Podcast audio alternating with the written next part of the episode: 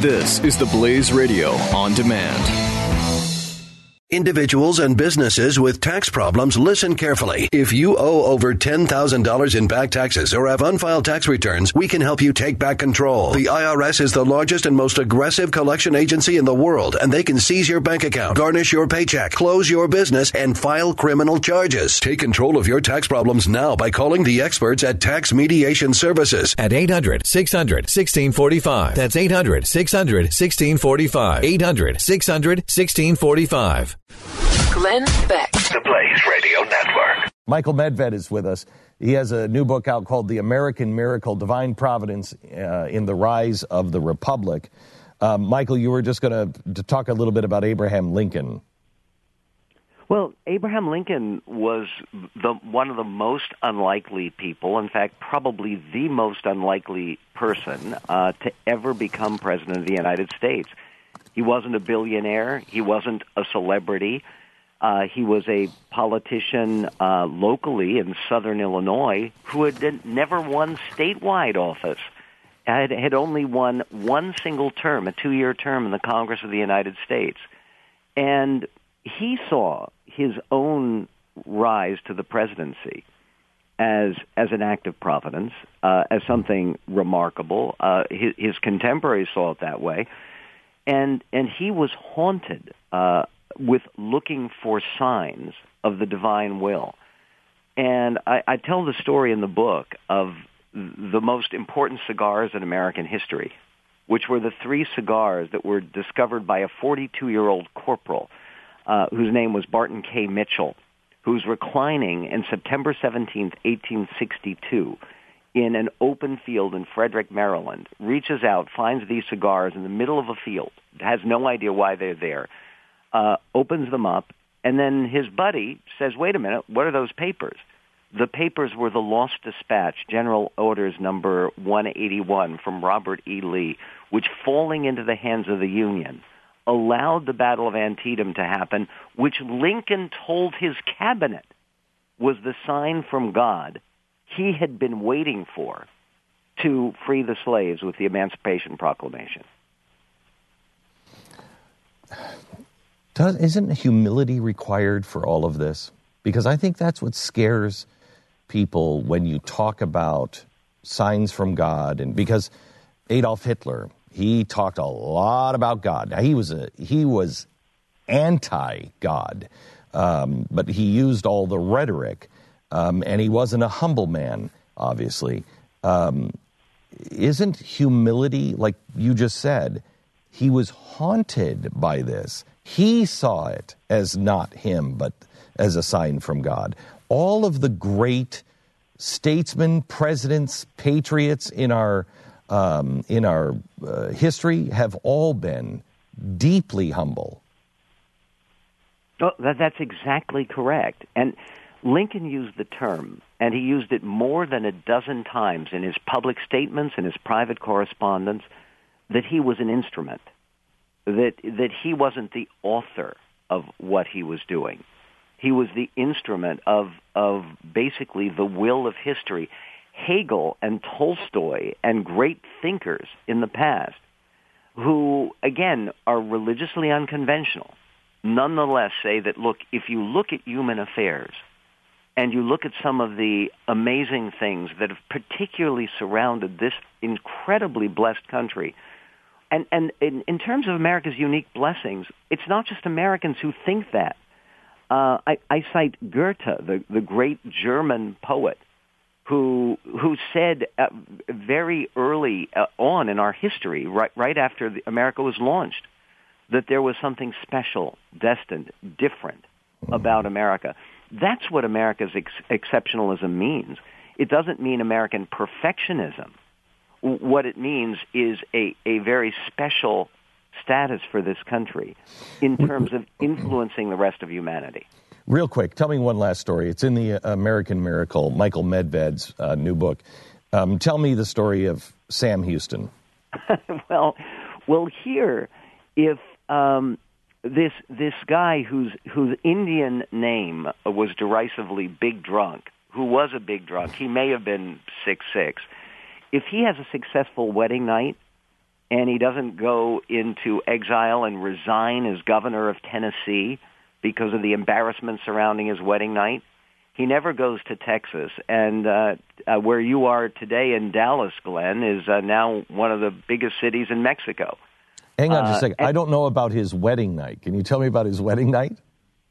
Yeah, he's he's Andrew Jackson's protege, and he's a, a hero who miraculously survives battle, and he becomes a young governor of Tennessee. He's a U.S. congressman. He's on the road to the presidency, and he marries the most beautiful young woman in Tennessee, whose family is very politically prominent.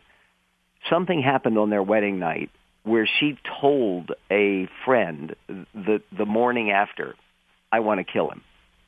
It's something, and, and historians have different theories about what actually happened in privacy. In any event, his wife leaves him. He is so humiliated by that that he has to resign as governor. He goes into a drinking binge, goes off to live with the Cherokees, develops a relationship to Native American spirituality, starts seeing eagles and ravens. His Indian name was Colonneh, the raven. And all of this leads him to Texas. This is a former governor of Tennessee. And in Texas, he becomes commander of the Texas Army fighting for independence. The people are slaughtered at Goliad. They're slaughtered at the Alamo, where all the prisoners, everyone is killed. The last chance for that rebellion, which, by the way, was representing a population that was 90% American. It was not a Mexican population, though there were Mexican people who were Spanish speakers were fighting alongside Houston. He wins in 18 minutes this Battle of San Jacinto, which remains one of the most remarkable, astonishing, illogical military victories in all of human history and gives Texas ultimately to the United States. He refuses to let Texas join the United States during the Civil War, though, does he not? No, it quite the contrary. He was opposed to secession.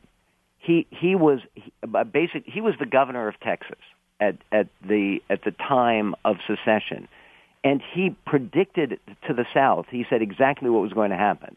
He said, if you secede, you you are going to see the destruction of all of your dreams.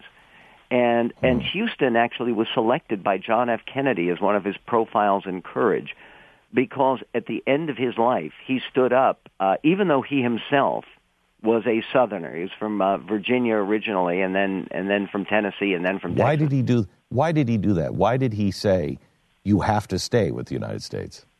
because he believed that America was a God anointed country and that to take up arms against this country, he was a unionist above all else. And and that it's, it seems to me is uh, one of the great heroes in the Civil War, the Rock of Chickamauga, George Thomas, a Union hero who, right along with Sherman and Grant, was one of the most successful generals. He was a Virginian, and and again, uh, people of conscience in the South understood that the Union, America, was the greatest cause worth fighting for. Michael Medved, um, I'd love to have you down sometime and have you into our vault. We have about 8,000 um, items from uh, American history that is just, it's pretty mind blowing. Uh, and I'd love just to take a tour with you and uh, have you tell stories of the things that you find because uh, you've You've proven yourself to be too smart for this program. Uh, all of us are looking at each other. You're mentioning names. We're all like, of course, that's, yes, I know exactly who you're talking, Talking about that yesterday. yeah. Um, anyway, Michael, one last question. Can I get your uh, thought on Tillerson? What do you think about Rex Tillerson being uh, Department of uh, State?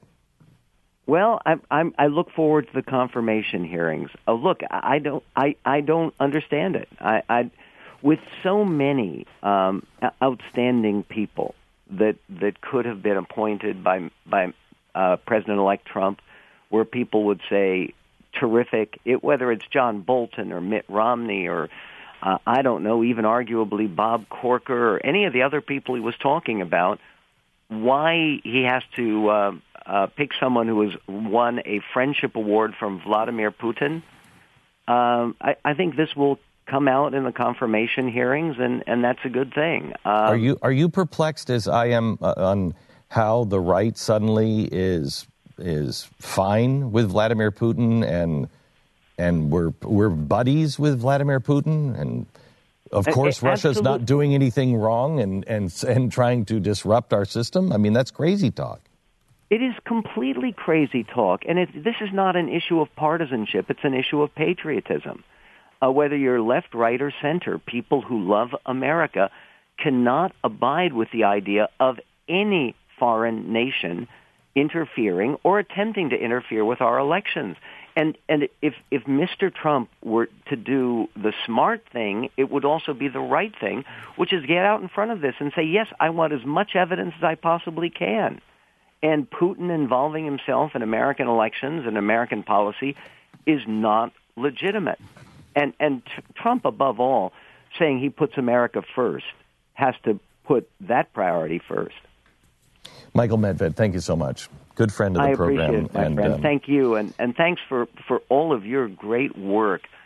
Uh, and I, I really mean this from my heart, uh, letting Americans understand that the issues here in our country today go very, very deep and deep into our history. Thank you very much, Michael. I appreciate it. Michael Medved. Uh, the name of the book is The American Miracle. Jeffy and I were just talking about the Rock of Cucamonga. Uh, Oh, my gosh. Yesterday or the day before? Were you talking with Goethe? yes. Yeah, well, too. I mean, uh, the Goethe quotes are prevalent on the Rock of Cucamonga.